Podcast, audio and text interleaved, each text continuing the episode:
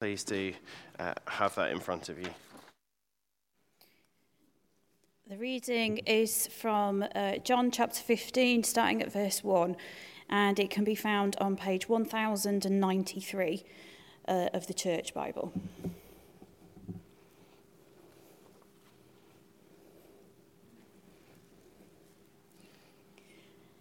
I am the true vine, and my Father is the gardener.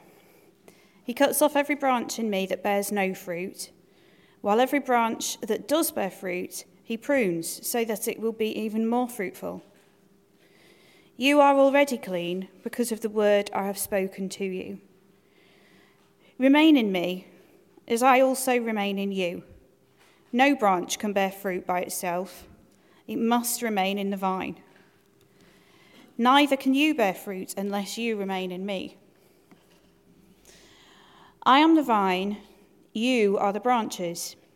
If you remain in me and I in you, you will bear much fruit. Apart from me, you can do nothing. If you do not remain in me, you are like a branch that is thrown away and withers. Such branches are picked up, thrown in the fire, and burned.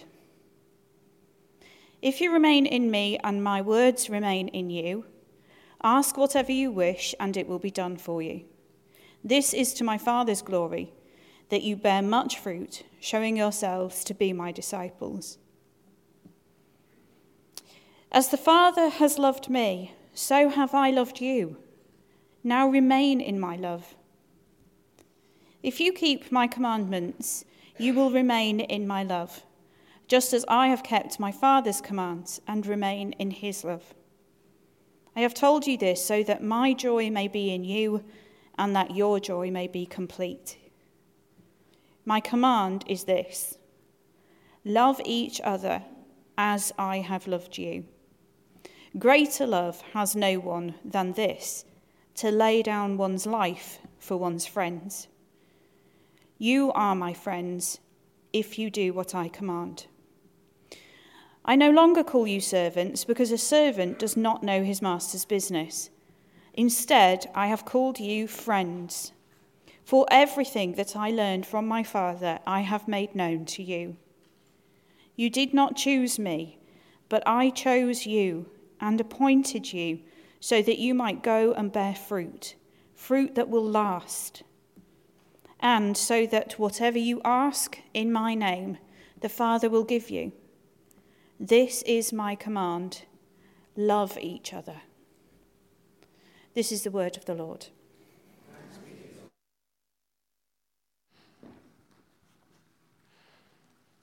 Thank you, Jacqueline.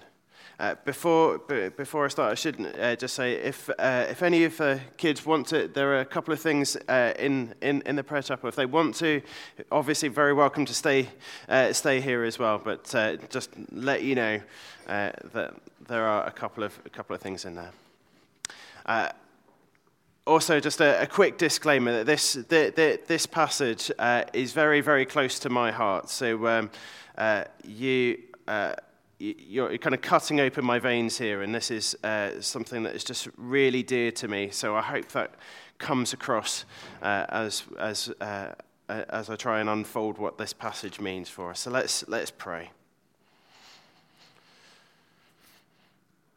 Lord Jesus, as we gather here together at the beginning of a new year, we pray that it would be our resolution to abide in you. So Lord, we pray that you would give us hearts that want you above all else. And if you should grant us to live another 12 months and to be here in 12 months' time, then may we look back at 2023 and say it was a year in which we grew in our knowledge and love of you, in learning your ways and in living your life. So we pray, stir up our hearts by your Spirit. Give us this desire, we pray. Amen. So I want you to imagine the great 18th century hymn writer, one of the hymn writers who wrote some of our most loved hymns and carols. Charles Wesley. And he's here, and he's here on Christmas Day, and we've just sung Hark the Herald Angels Sing. And no doubt, I imagine he'll be delighted to hear the words that he penned, continuing to help believers express the wonder of Christmas 300 years later. But I imagine he might also be a little confused, because we've stopped singing too early. He penned an extra couple of verses that no one seems to sing. You see, he didn't finish, born to raise the sons of earth, born to give them second birth. They weren't the final lines of the hymn. I can imagine him asking, why don't you sing those other two verses? Well, Wesley had actually written 16 more lines of poetry, rich with biblical allusion, which flesh out, excuse the pun, the meaning of the incarnation. Here's the first of them. Come, desire of nations, come. Fix in us thy humble home. Rise the woman's conquering seed. Bruise in us the serpent's head. Now display thy saving power. Ruin nature, now restore.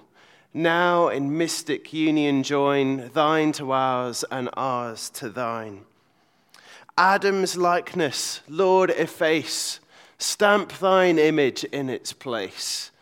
Second Adam from above, reinstate us in thy love. Let us thee, though lost, regain, thee the life, the inner man. O to all thyself impart, formed in each believing heart. And he might ask, well, what's the big deal? And to which I imagine he would respond something like this. Because the sons of earth being given second birth isn't the end of the story. Salvation isn't just a get-out-of-hell-free card. It's not just about making sure we stay out of the bad place. Salvation is also a life, here and now. Birth is just the beginning. The new birth is the beginning of a life lived in relationship with God. We're not just saved from something, we're saved for something. We're saved for the complete restoration of our human nature. We're saved for the enjoyment of God's love. We're saved for Christ being formed in our hearts. We're saved so that we can enjoy God and glorify Him forever.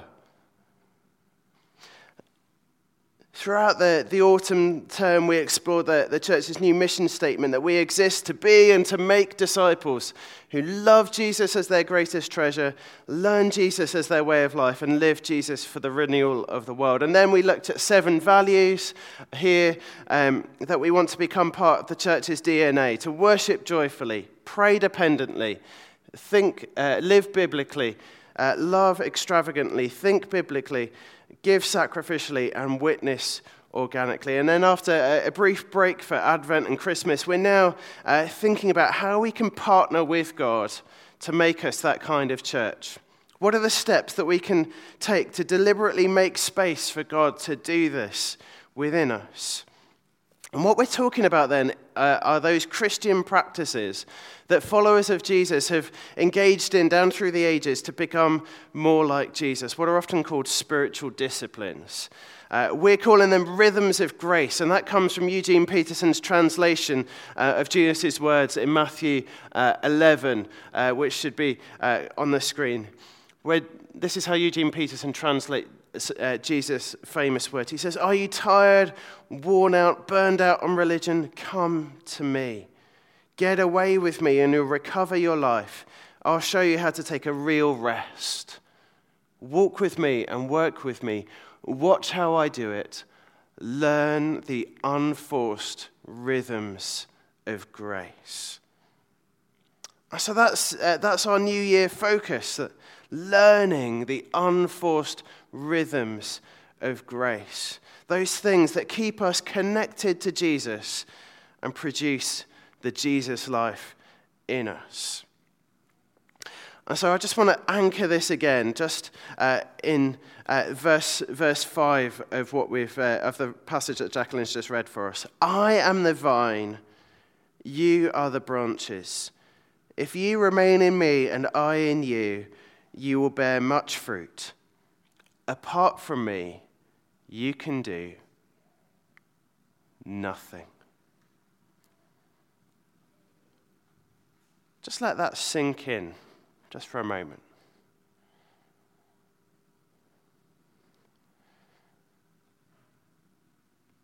These words of Jesus form part of what's known as the farewell discourse. So it's an extended block of teaching that Jesus gives to his apprentices on the night before he is arrested and put on a cross to die. And it goes from kind of chapter 14 all the way through to chapter 17. So Jesus knows that he's about to die, and John tells us that right at the beginning, John 13 verse 1, he knew that he was going to leave this world and go to the Father. So the purpose of this teaching is to prepare his apprentices for a new stage in their apprenticeship, a stage when he wouldn't be physically present with them as he had been. But it's here in this farewell discourse that Jesus tells them that he will still be present with them through the Holy Spirit, who the Father will give them in his name. And so the context of Jesus talking about himself as the vine is the gift of the Holy Spirit. And likewise, straight after this passage, if you have your Bibles open at verse 26, Jesus starts talking about the Holy Spirit again. And so our Bible reading is sandwiched either side by discussion of the gift and work of the Holy Spirit. And that isn't an accident. The Holy Spirit is the one who enables us to abide in the vine. And the Holy Spirit is the one who first connects us with Jesus and then keeps us connected with Jesus. The Holy Spirit is the means by which the life of Jesus, the vine, flows into us, the branches. So how can we be with Jesus today? Through the Holy Spirit. Abiding in the vine means learning to live in a constant state of awareness of and connection to Jesus through the Holy Spirit. And so the point is this, that the number one priority that Jesus gives to his apprentices, to his disciples, isn't go out and evangelize the nations, or go out and transform all the unjust structures in society. Now, those things are great and they're important, and Jesus wants his apprentices to be involved in doing them, but that's not the top priority.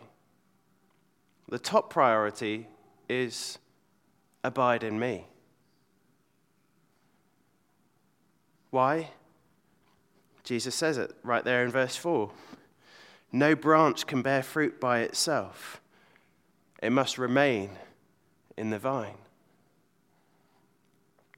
The way we learn Jesus and live Jesus is by loving Jesus, by practicing his presence in our daily lives as our highest aim.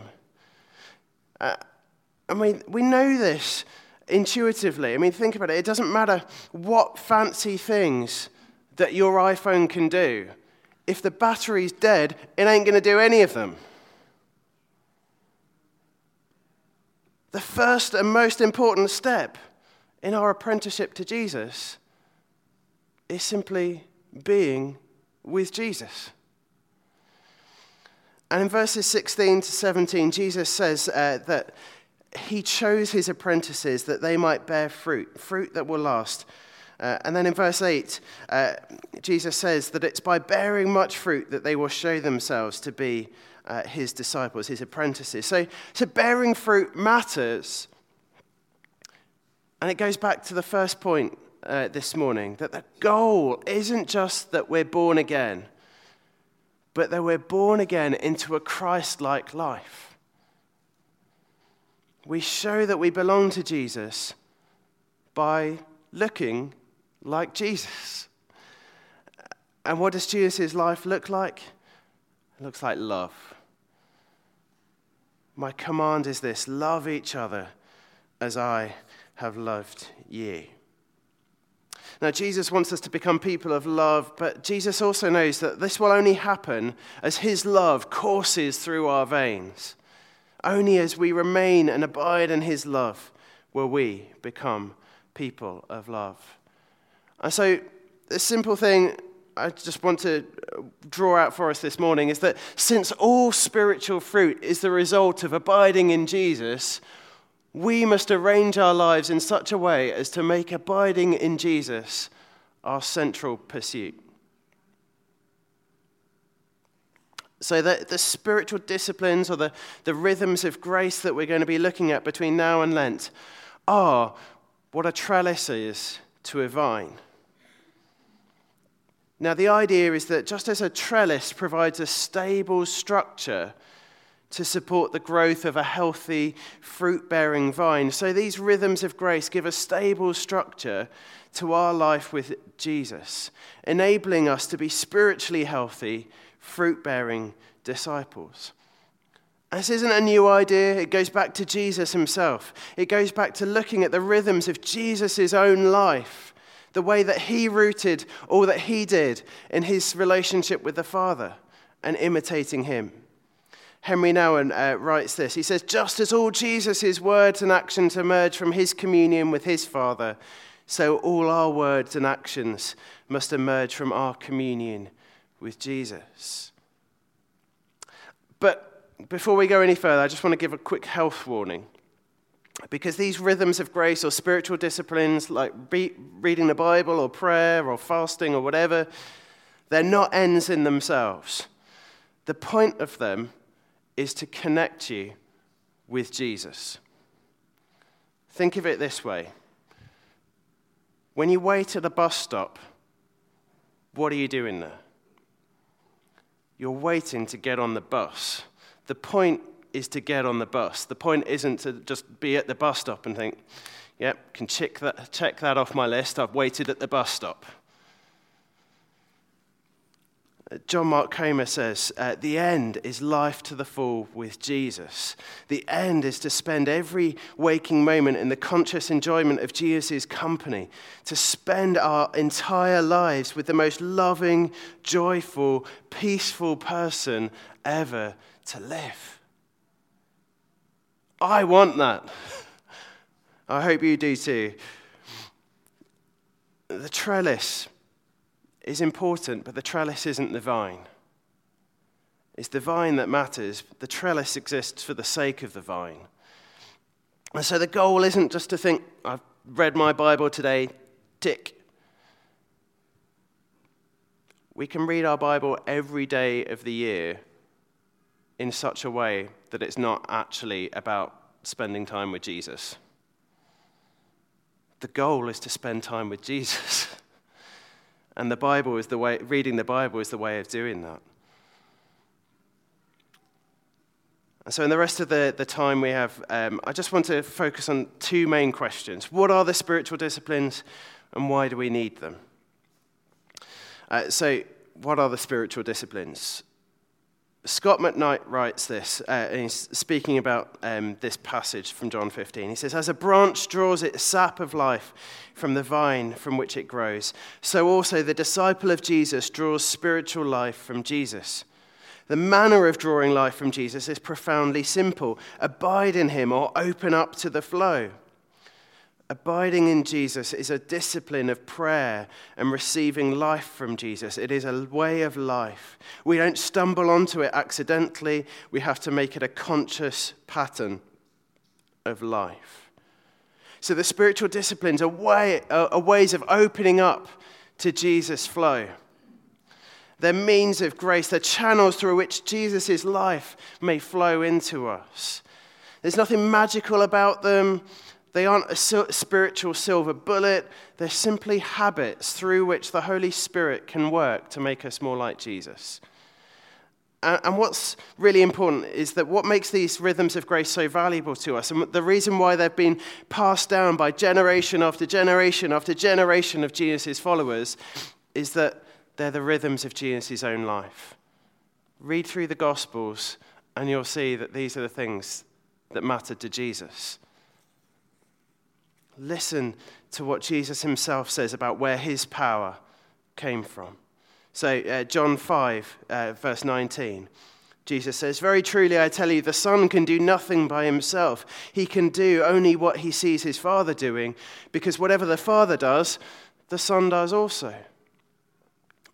John 14, verse 10, "The words I say, I do not speak on my own authority. Rather, it's the Father living in me who is doing his work." This is Jesus, the Son of God, and he's saying, everything I do is because I'm rooted in the Father. The rhythms of grace are the rhythms of Jesus' own life, the practices that kept him anchored in the knowledge and love of the Father, from which all of the fruit of his ministry came. And I hope you'll agree with me, it's some pretty impressive fruit. Where did it come from? It came from spending time with the Father. So if we want to live Jesus for the renewal of the world, then we have to learn Jesus as our way of life. We have to, if we think that we're going to be able to live like Jesus without employing the kind of practices that Jesus practiced, we are deluding ourselves big time. As John Ortberg writes, the church's what is to make disciples or apprentices. The how is by learning to be with Jesus and by learning from Jesus how to live like Jesus. We do this through spiritual practices, through experiences like suffering, and through the guidance of the Holy Spirit. So the spiritual disciplines are practices that we engage in to keep us rooted in Jesus. And as the name suggests, they are disciplines. And what that means is that it's about training. So think of one of the great footballers that we saw at the World Cup, such as Lionel Messi, for instance. Suppose a child wants to become like Lionel Messi. Is it enough for them just to buy the same kind of football boots?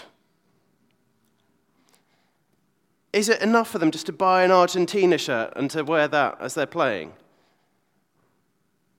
Is it enough for them to copy the way he celebrates his goals? No. It's no good them only trying to act like him during the game. Messi didn't become the great footballer that he is by only behaving in certain ways during the game. He became a great footballer he is through practice,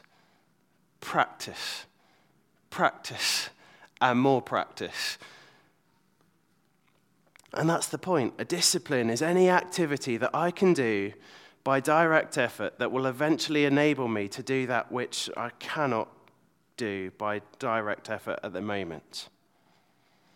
So nobody, not even Mozart, is born able to play the piano. Even jazz musicians who are able to improvise only because they've put in the hours practicing the scales like everyone else. To switch illustrations, you think about the way that the Couch to 5K app works. Does it say on day one, go out and run 5K? No. It starts small and builds up over time, so that by the end of it, through training, you've improved your fitness to a point where you can run that 5K relatively easily. So the training does something that mere trying can't do. And that means if you want to become the kind of person who's capable of living the kind of life that Jesus lived for the renewal of the world, I'm afraid it's probably not going to happen overnight. Rather, as George MacDonald said, all God's processes are slow. The works of God take time and cannot be rushed. The rhythms of grace are rhythms for a lifetime. In the same way that Lionel Messi, he'll still do dribbling practices. And in the same way for us, we are never going to get to a point where we move beyond needing to read the Bible or to pray. The way that the rhythms of grace work is by training us in the way of Jesus, the way a vine is trained to grow on the trellis. A spiritual discipline is any activity that helps me live as Jesus taught and modeled. So the second question is, why do we need them? We've touched on it already, but the answer is right there for us in verse 5 of our reading. Apart from me, you can do a little bit. No. Apart from me, you can do nothing. So we need the rhythms of grace because all spiritual life comes from Jesus. And apart from Jesus, we're spiritually dead. We need the spiritual disciplines because a vine without a trellis will die. Becoming like Jesus doesn't happen by accident. I love what John Mark Comer says. He says, following Jesus has to make it into your schedule and into your practices, or it will never simply happen. Apprenticeship to Jesus will remain an idea, not a reality in your life. We need the trellis because the trellis gives space for the vine to grow. The spiritual disciplines are those means by which we partner with God towards the end, towards that goal of becoming more like Jesus. But here's the thing. Belief isn't the problem. So, I'm going to be vulnerable here. I believe that it's not healthy for me to eat half a packet of fig rolls at a time. But I do it anyway. Willpower alone only gets you so far, but habit eats willpower for breakfast. As John Ortberg again says, our only hope isn't for more willpower, it's for a new set of habits. Real change happens inside. It will happen when the thought of eating half a packet of fig rolls is repulsive to me. In other words, real change happens when my habits begin to reflect what I want most. What's so important, for instance, even just about the daily habits of like brushing your teeth. If you want healthy teeth, you brush morning and evening. And it becomes a habit. But you've got to want it. When I arrange my life around the goal of being healthy, eating that half packet of fig rolls won't tempt me anymore. The spiritual disciplines are a way of training our desires to want Jesus, to want the life that he has and that he gives. And so I'm not on any money from John Ortberg here, but he is just wonderful with this, so forgive me. He says this, the branch's job is not to produce fruit. Sounds counterintuitive, but bear with it. The branch's job is not to produce fruit. The branch's job is to continually receive life from the vine to abide. The fruit is a byproduct of abiding. You get that? It's a byproduct. Its job is to abide. This is really, really, really important because I think this has the power to change our lives if we get it. And he goes on, the fruit is the external manifestation of what's going on inside the branch. So let's just stop there for a moment. What's he saying? He's saying that the most important thing about us isn't what we do, but what we are. Because what we do flows from what we are. The fruit, our behavior, the things we say and do as we go about our ordinary everyday lives, is simply the overflow of what's going on inside of us. And Jesus says this himself at several places. In Luke 6, for instance, Jesus points out, no good tree bears bad fruit. People do not pick figs from thorn bushes or grapes from briars. In other words, it's the inner nature of the tree that determines the outer product. An apple tree can try all it likes to produce olives, but it isn't going to happen unless it's changed in its inner nature, unless its DNA is changed. So what people often call sin, the bad things that we think and say and do, and the good things we leave undone, is actually more a symptom than the disease itself. My biggest problem isn't that Steve Harvey does bad things. He does. My biggest problem is that the bad things that Steve Harvey does flow out of a bad heart that's in Steve Harvey. What I need most is the heart transplant. Back to John Ortberg. You will never produce the right fruit by trying to produce the right fruit.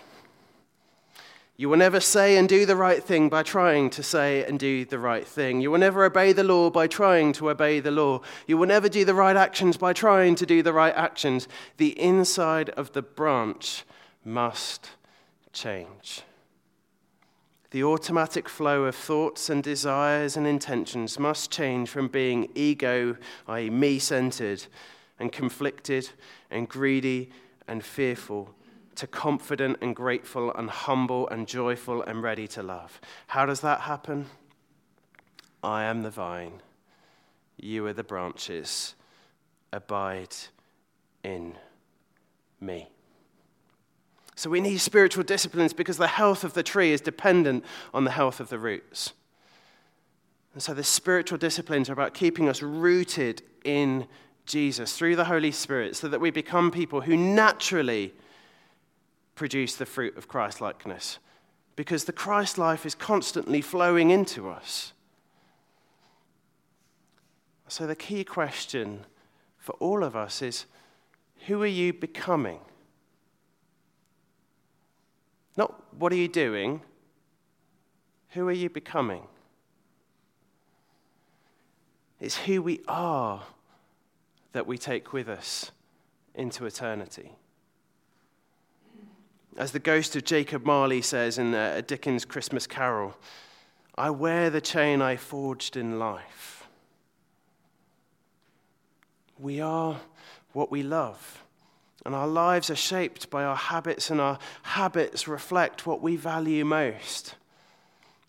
So if we want to love Jesus as our greatest treasure, learn Jesus as our way of life, and live Jesus for the renewal of the world, it won't happen by accident.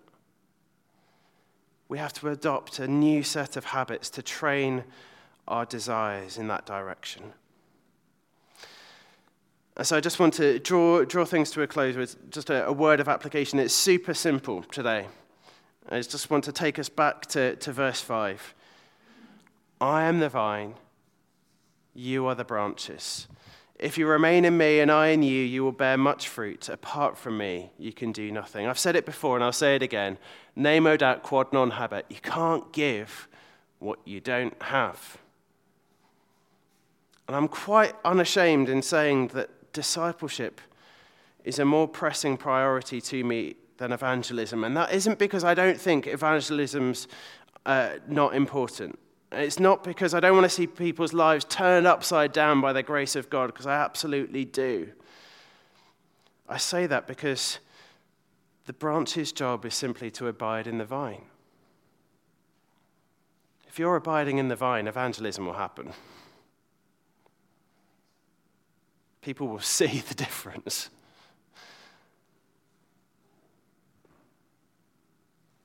But if we're not abiding in Jesus, we have got nothing to offer.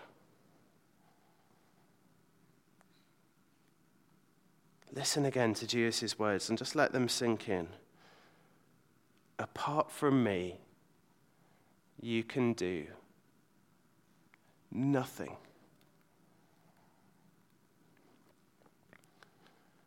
So, from my perspective, my hope for all of us, my hope for myself is that we have one job. Our one job is to abide in Jesus. That's it. How about that for a New Year's resolution? Let's just abide in Jesus. Does that sound good? And it wouldn't be a sermon without having a Dallas Willard quote. So just this to finish off.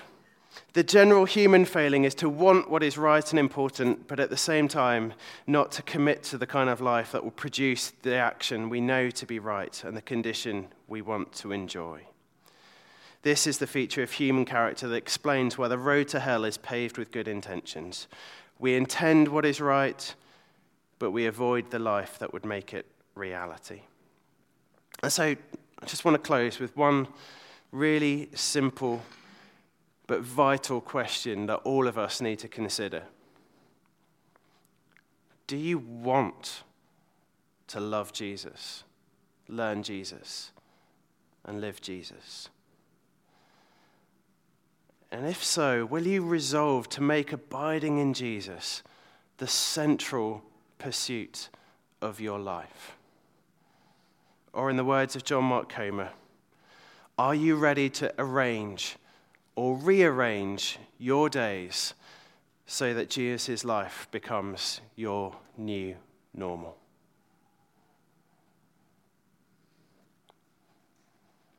Let's pray.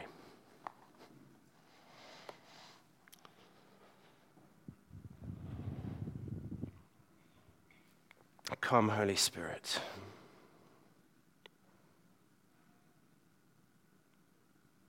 Come, Holy Spirit, and stir within us a desire for the life of Jesus.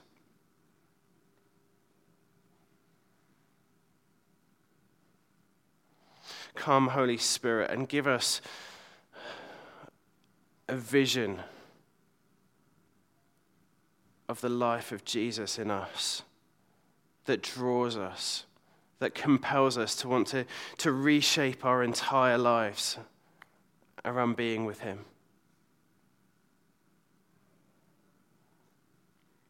Holy Spirit, we know that willpower enough isn't going to get us there. Though if it's up to our own willpower, then 2 days' time we're going to be floundering. Lord, we ask you to put on our hearts the desire for the life that is truly life. And Lord, I pray, would you draw us to you? Would you give us a hunger for you, a thirst that only you can satisfy? And Lord, would you lead us this year deeper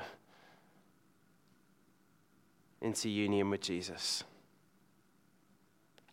May we be and become a people who abide in him. Amen. So we're going to sing together now.